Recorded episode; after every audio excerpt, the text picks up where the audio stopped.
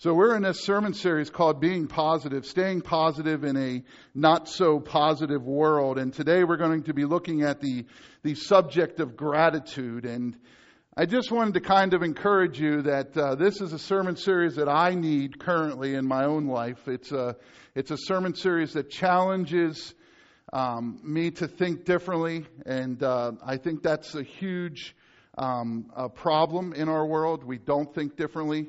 And as I watch and as I see, we just kind of go with whatever people are throwing in front of us. And I think personally we need to start thinking for ourselves and coming to conclusions that, that are positive instead of uh, negative conclusions all the time. Let me ask this question, and, and, and honestly, I want you to participate with me, please, if you, if you would. How many of you would say, honestly, you're probably an above average driver? Ah. Now, no husbands or wives given the old, you know. Okay, you are an above average driver. Now, here's what lies in the problem. Now, I'm not saying you're lying. I'm saying here's what lies in the problem. When the majority of people believe they're almost average drivers, because then it gives you the right to complain about everybody else. That I'm not supposed to say this word, but I'm going to say it anyway. It's in my sermon notes. That idiot is too fast. He's too slow. Just roll that stop sign. They drive me crazy when they do that. I'm the worst of the worst about complaining about a lot of people. I mean, honestly, in our church, we may have all the above average drivers here. It's those other churches that have the, the bad drivers, actually. But I don't know. We can complain about a lot of things. Isn't it funny? You go to a fast food restaurant, you walk up, someone else serves you. They cook your food, they bring it to you. It takes over three and a half minutes, and we are livid. I cannot believe how long it took them to make a burger and fries. They stand there doing nothing for three and a half minutes. We complain about all sorts of things. There are people who drive their cars up to their houses, push a button, a door opens, they drive their car into the, into a protected environment. They close the doors. They push the button, they push the button and close the door. They complain at the bad gas mileage they're getting. Walk into a controlled environment with air conditioning. Open up a refrigerator full of food. Complain because there's nothing to eat. Turn on a television with 112 stations. We have 378 of them. And we complain there's nothing to watch. They go into their closet, they touch their clothes. I just did this this morning. And what do they say? I've got nothing to wear. And it continues. It's amazing how blessed we can be, and yet how ungrateful we often are. I'll be very honest with you and I'll tell you like it is. By nature, I'm not naturally a grateful person. I just tell you by nature, I want more. I want better. I want faster. I want it now.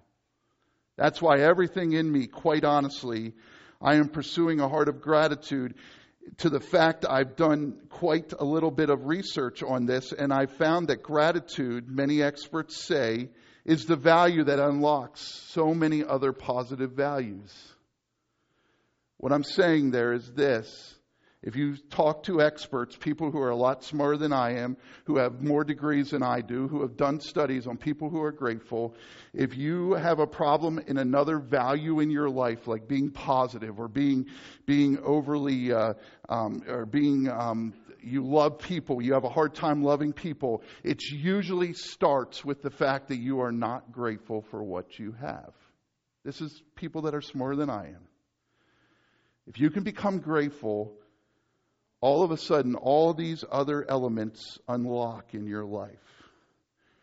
Gratitude unlocks so many other positive qualities, and I'm asking God to transform my heart from one that is often entitled to one that is by nature more grateful. The tragedy is for many people, they never will experience the true heart of gratitude. I want to show you from a very interesting story in Luke's gospel. Luke 17, starting in verse 11, and we will read on through the story. We see a description of some lepers who encountered Jesus, and we actually see tragically a lack of gratitude. And here's how Luke reports it. Now, on his way to Jerusalem, Jesus traveled along the, the, the border between Samaria and Galilee. As he was going into a village, ten men who had leprosy met him. They stood at a distance and called out in a loud voice, Jesus, Master, have pity on us. Before we go on, I want you to understand something. In Leviticus 13, it tells us that these people would wear clothes that were torn from top to bottom. They would cover their lower face. They would have to yell, I clean, unclean, which basically means I stink. It was a nasty disease that eats away at flesh, oozing sores. They would wake up missing fingers and toes. Why? Because rats would eat them as they slept. Not to be disgusting, but this is the lifestyle that they lived. Now remember, if he has been years, if it has been years since they have been uh, touched or hugged in any way, which is what makes verses 14 through 18 so powerful. Remember, this is, these are 10 guys who are lepers, who, who have had fingers and toes and, and other things just eaten away at, because of rats coming in and while they're sleeping and they, they, don't feel it because of the oozing pain of the leprosy. They have had no intimacy in, in years. No one has reached out and held their hand. No one has grabbed them and said, give me a hug. No one has touched them. They feel like they are the outcasts of society because they are. But then we go to 14 and 18. And this just blew my mind because I saw it in a new way this past week. When I, Jesus, saw them, he said, Go show yourselves to the priest. And as they went, they were cleansed. One of them, when he saw he was healed, came back praising God in a loud voice.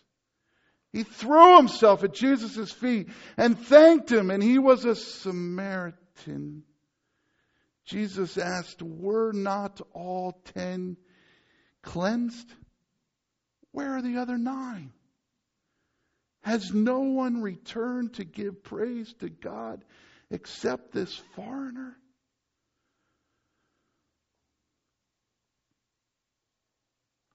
Catch it? All ten were, were changed. All ten never had the chance to be hugged, and now their life is changed. And only one guy out of the ten had the decency to come back to Jesus and say, Thank you. Thank you for healing me. Thank you for for giving me life. The other nine were healed. There's no doubt in the mind. They just read the scripture passage. It's on the screen. They were healed as they went to the priest. They were cleansed of all of their, of all of their oozing and, and, and I believe probably some of those knees, those, those toes and fingers were replaced. But they didn't go. They had more important things to do. And why does Jesus bring up this foreigner business? That's kind of rude of Jesus, isn't it? No, because if you know the background of Jesus, Jesus was a Jew. And so Jews and Samaritans, we learn through the, the story of the Good Samaritan and we learn through other stories, Jews, Jews and Samaritans did not get along. They didn't like each other. They, they had real issues with each other. And so for the fact that a, that a Samaritan, not even a Jew, would come back to say thank you is a cultural slap in the face. What we can read into this, some commentaries believe, is, is that we can read into the other nine that chose not to come back. Those, they were Jews. They were Jesus' kind. And they chose to say nothing. But oh, this Samaritan, this guy who supposedly hates Jews and wouldn't give them the time of day, comes back and says, Thank you, Jesus. And he does even more than that. He falls on his knees. Ten lives were miraculously transformed. I'm talking from no hope back to a chance of normal life again. And only one out of ten came back say, saying uh, with a heart of gratitude,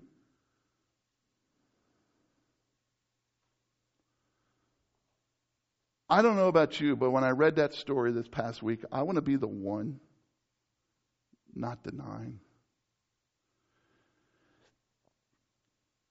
Here's the problem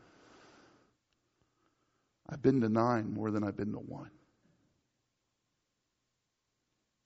You see, God reached down into my life, changed me from some punk teenager who was getting in trouble every other day. And my father literally looked at me one day and said, if you don't straighten out soon, you're going to end up somewhere where your mother and I are not going to be able to help you. And I think you know where that somewhere is. And he reached down into that kid's life to show love in spite of all that I believed.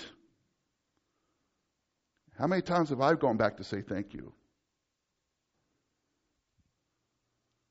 And before you say, wow, Pastor, you're really not that good, how many times have you gone back to say thank you?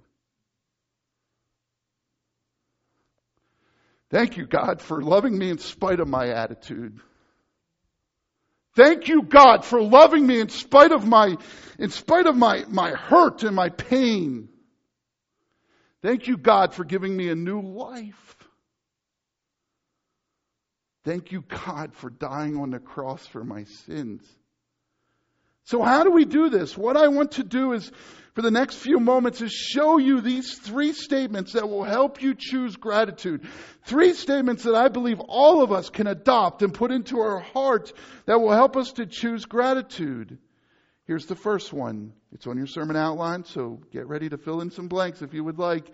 I know of every good thing, I know every good thing I have comes from God.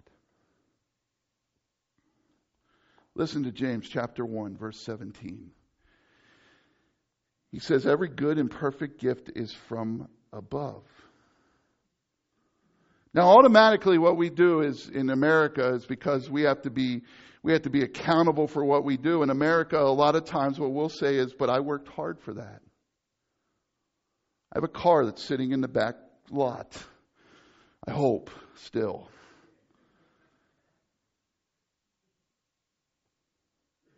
Proud of that car because it's one of my first cars that I've ever bought that had such low mileage.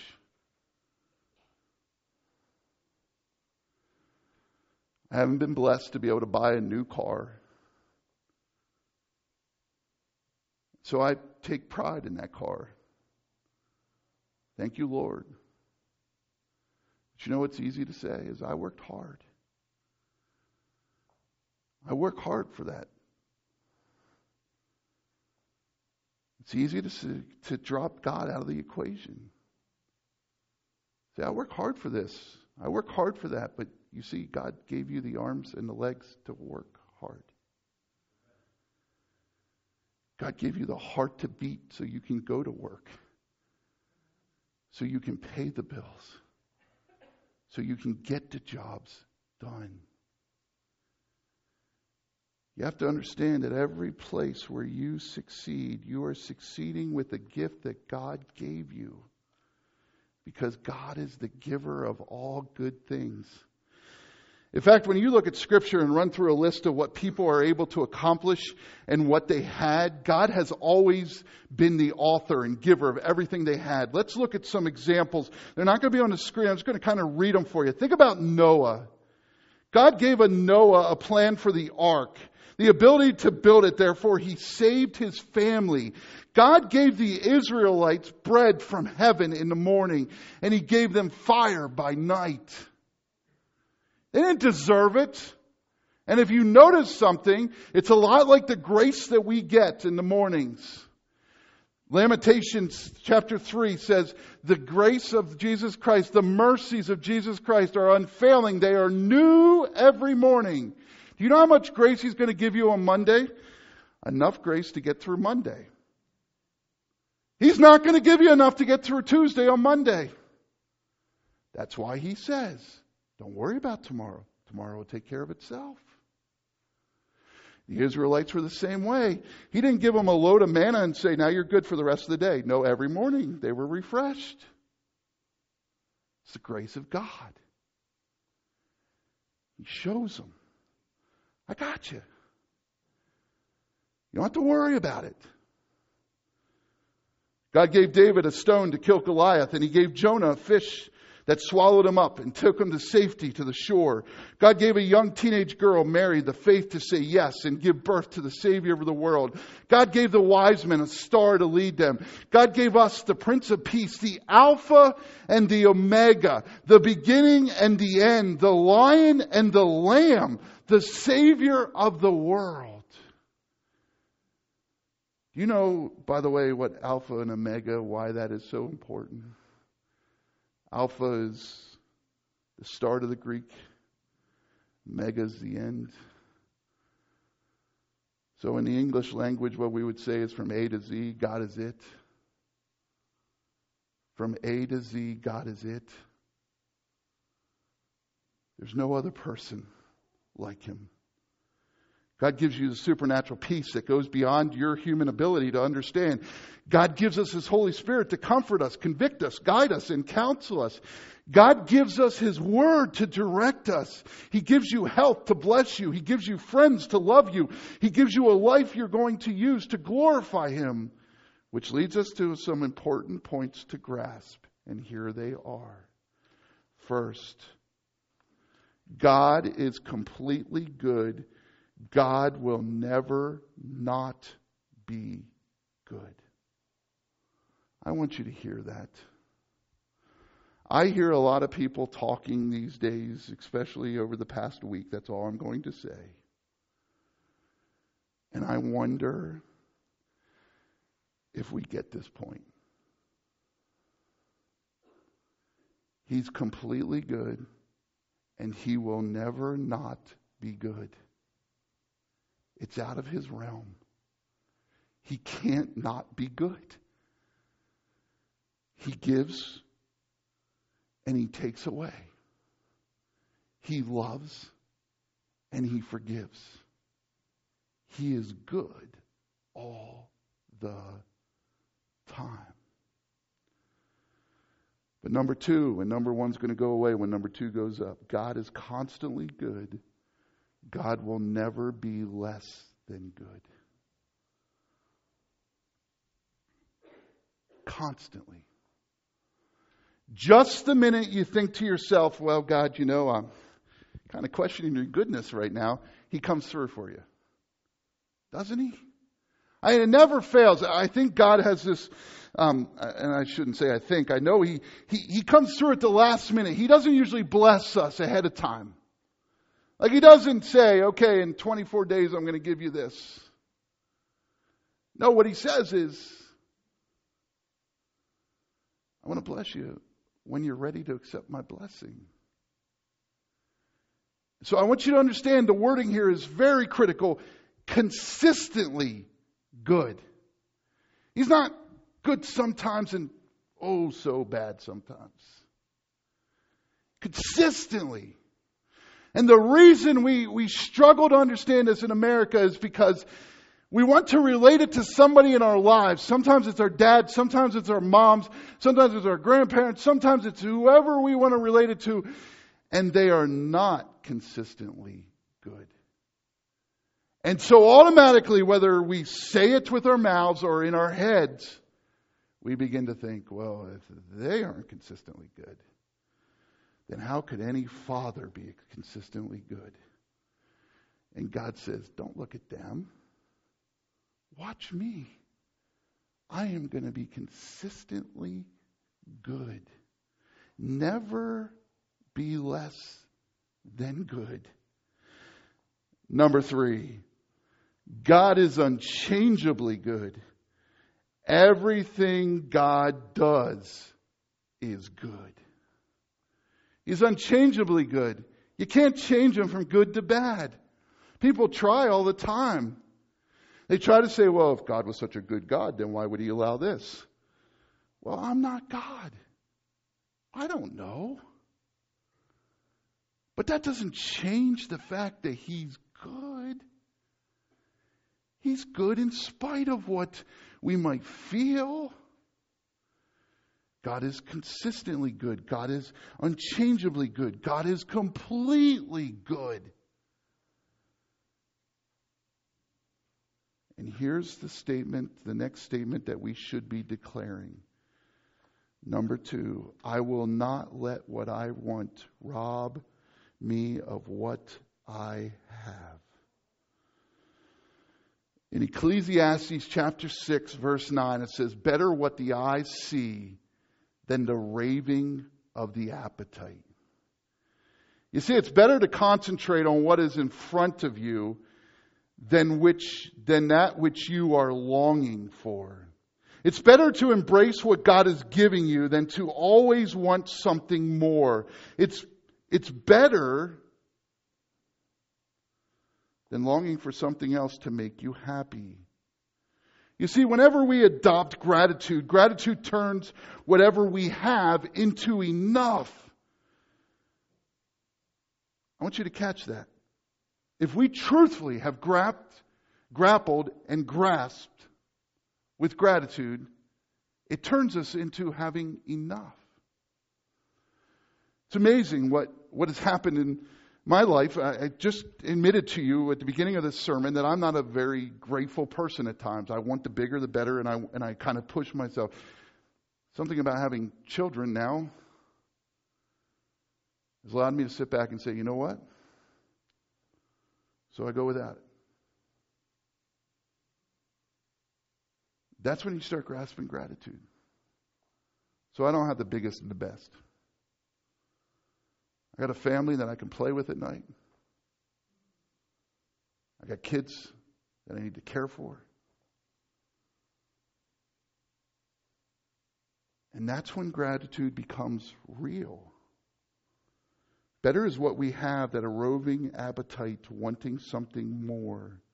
Gratitude turns what is, be, what is before us into enough, and we recognize its blessing.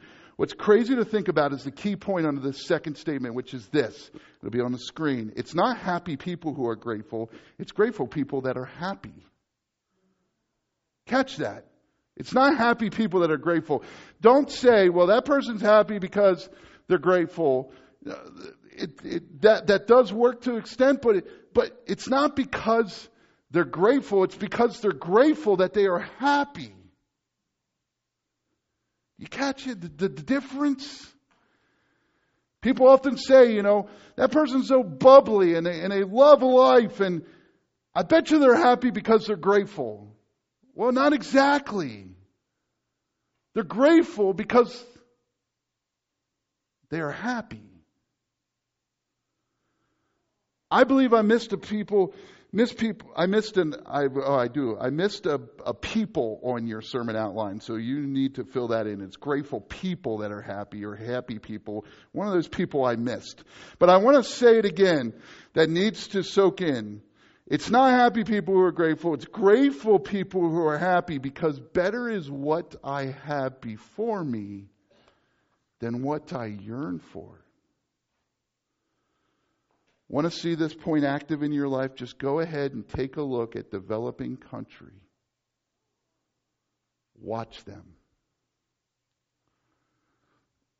Some of the happiest people I met were in the streets of Haiti who had nothing.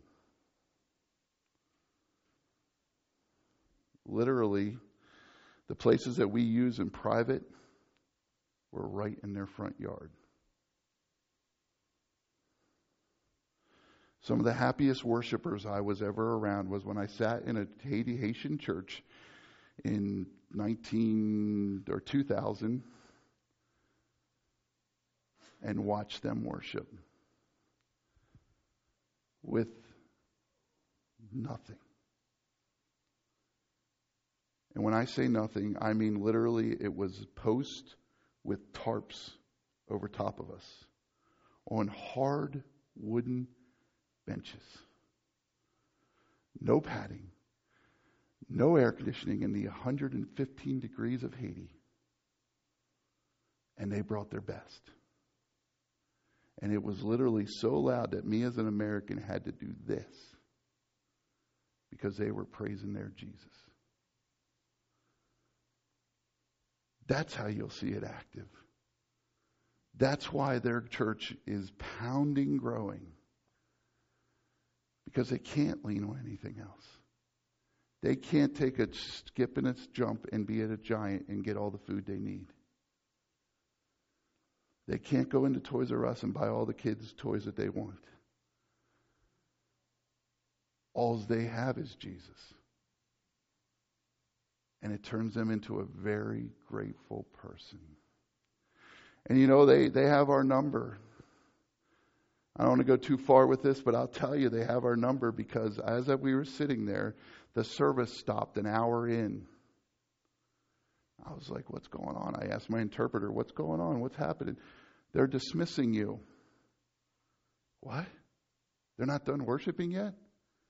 No, no, no. They're going to take you out in the in the back. And I thought, uh oh, what's this all about? They're going to take you out in the back and give you a Coca Cola, and they're going to send you on your way. But them, they're going to stay here for another two hours and worship. I walked out in the back and I sat in a chair and I thought to myself, wow. You know what the pastor said that day was we're going to dismiss the white people. We realize you can't sit through our three hour services. So go ahead and go. I even tried to stay for a little longer. I wasn't going to promise the whole three hours. No, go. We understand. And that began the process to work in me, and I struggle this day, as I admitted at the beginning of the sermon, but that, that missions trip has changed my life. And I have many other stories that will come out in sermons soon, I'm sure. But just watch them. Watch them where they don't have closets full of shoes or so many clothes that they look at their clothes and say, I have nothing to wear. Or so many TV stations. Why is it that it seems in those places the church is growing and people are so much more in the Word and living out the Word? The answer is Christ is enough for them. Friends, they don't need tons of stations. They don't depend on clothing to make them feel better. They rejoice with what they have right now. And for them, Christ is enough. The apostle Paul said it this way in Philippians chapter 4 verses 11 through 13. For I have learned to be content whatever the circumstances. I know what it is to be in need and I know what it is to have plenty. I have learned the secret of being content in any way and in every situation, whether well fed or hungry, whether living in plenty or in want. I can do all this through Christ who gives me strength.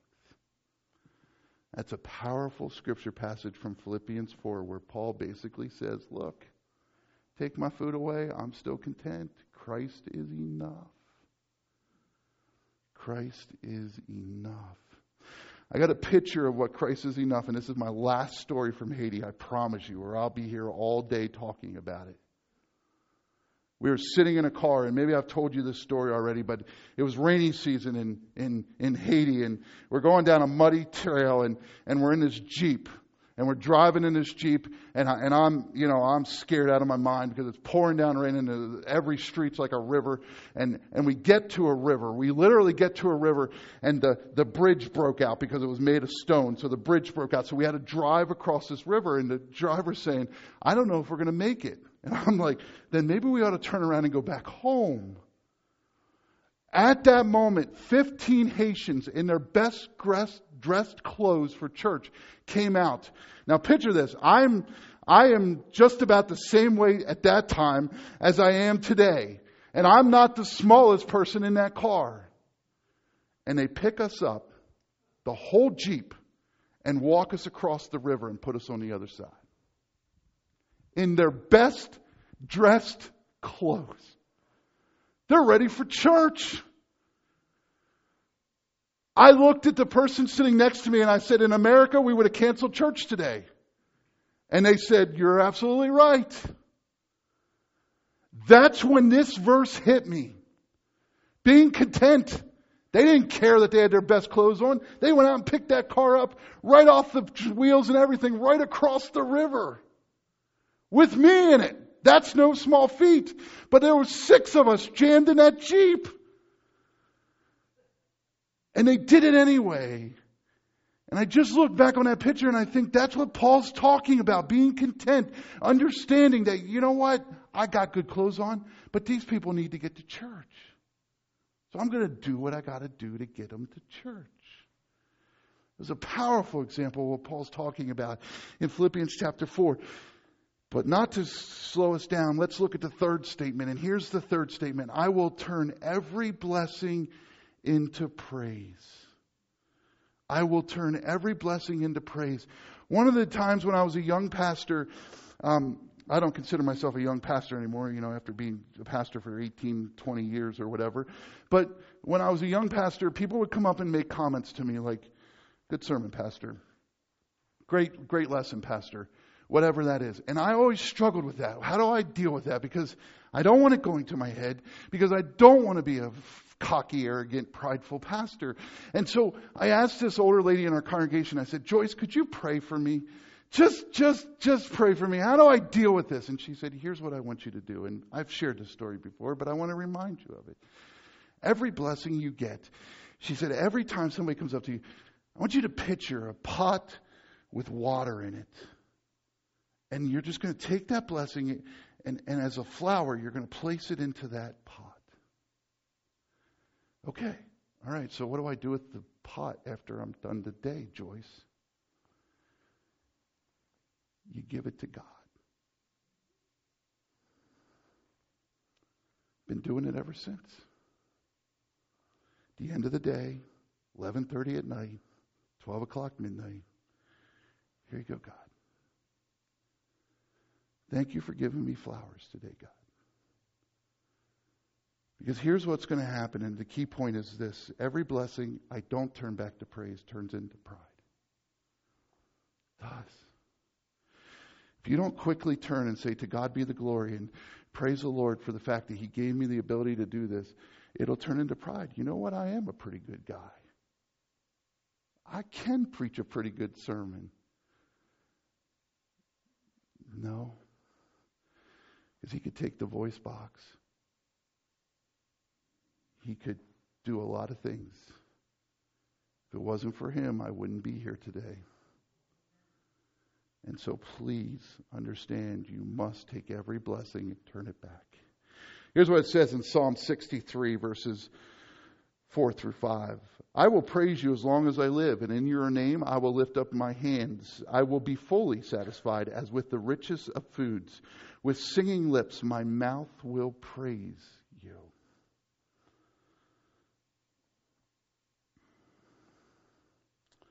That, my friends, is the call to be a blessing and to turn praises into blessings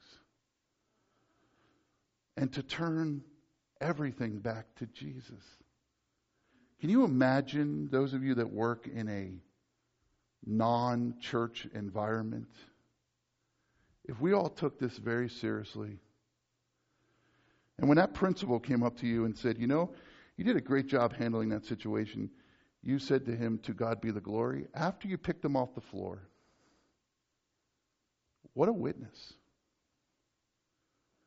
That boss came up to you and said, You know, I really appreciate the way you handled that situation. You did it with class and you did a great job. You know what? To God be the glory. I did it to him, for him. It's not being arrogant, it's not being a Bible thumper, it's being real. It's telling them, listen, I'm nothing without him. And what a witness it is when we do that.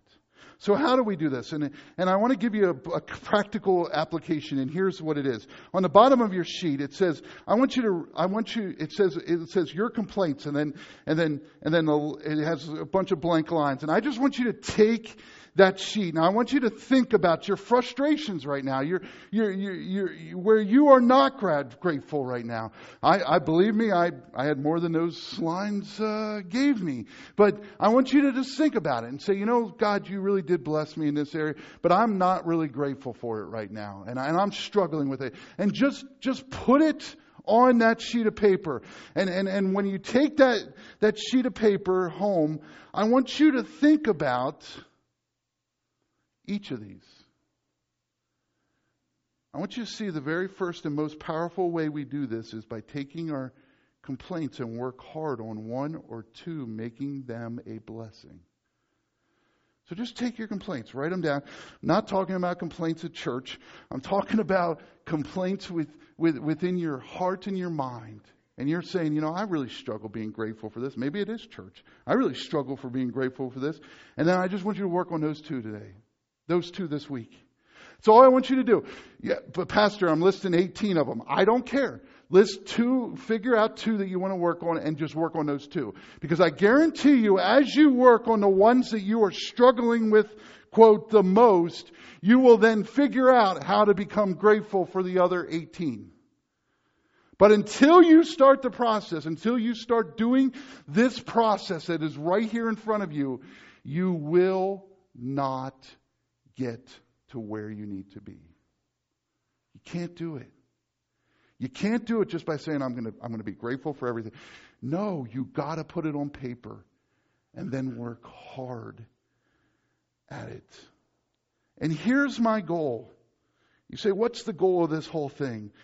I want you to see a glass half full, not half That's what I want you to see. I want you to look at your life, and if you look at a glass of water, instead of saying, you know, man, I really could have a whole lot more, say, praise the Lord for what I have. And I'm going to do the best with what I can do with what I have. It's not always easy, but it's needed. Psalm 103, 2 through 5 says it this way Let all that I am praise the Lord. May I never forget the good things He does for me. He forgives all my sins and heals all my diseases. He redeems me from death and crowns me with love and tender mercy. He fills my life with good things.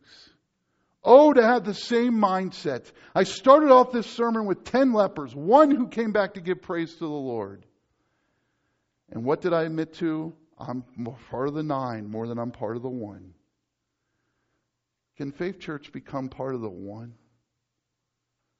Where we don't become part of the nine, but we quickly give praise to Jesus for what he has done, for rescuing us from death, for, for giving us eternal life. And then I want you to take that paper, and this is my closing thought where you wrote the complaints. And underneath those complaints, I want you to write at least three good things that God has done for you. Trust me, you will have more if you think about it. But I want you to take what you are concerned about and what you're frustrated with today, and I want you to write three things that God has done for you. And watch what he will do. The problem becomes when we are not grateful. It's most likely because we have forgotten just how deep and how faithful God loves us. The fact is, He does fill your life with good things, and we can be very quick to miss them all. Miss them all. And one of the things that God has been saying to me is two words throughout this sermon series and throughout this preparation slow down. Watch what I am doing and give me credit for it. Praise me for what I am doing. And it's amazing the little things that He gives me throughout the day. From putting my son into a bubble bath last night that brought up memories of a grandmother who loved me, to a whole lot of other things because I slowed down. Maybe he's saying the same to you. Let's close in a word of prayer together. Dear gracious Heavenly Father, we thank you, Lord. We thank you first and foremost that you paid the ransom. You wrote the check and you didn't ask for anything back. And we're thankful for that, Lord, today. And we ask you, Lord, to minister to us as we as we go from this place. Help us to be grateful in all circumstances. It's not easy, Lord, because there's so much that can hit us in one week. But Lord, it starts by just turning one thing around to gratefulness. Help us to do that today and this week. Help us to look at things with a fresh set of eyes, your set of eyes, that can see the good in all things.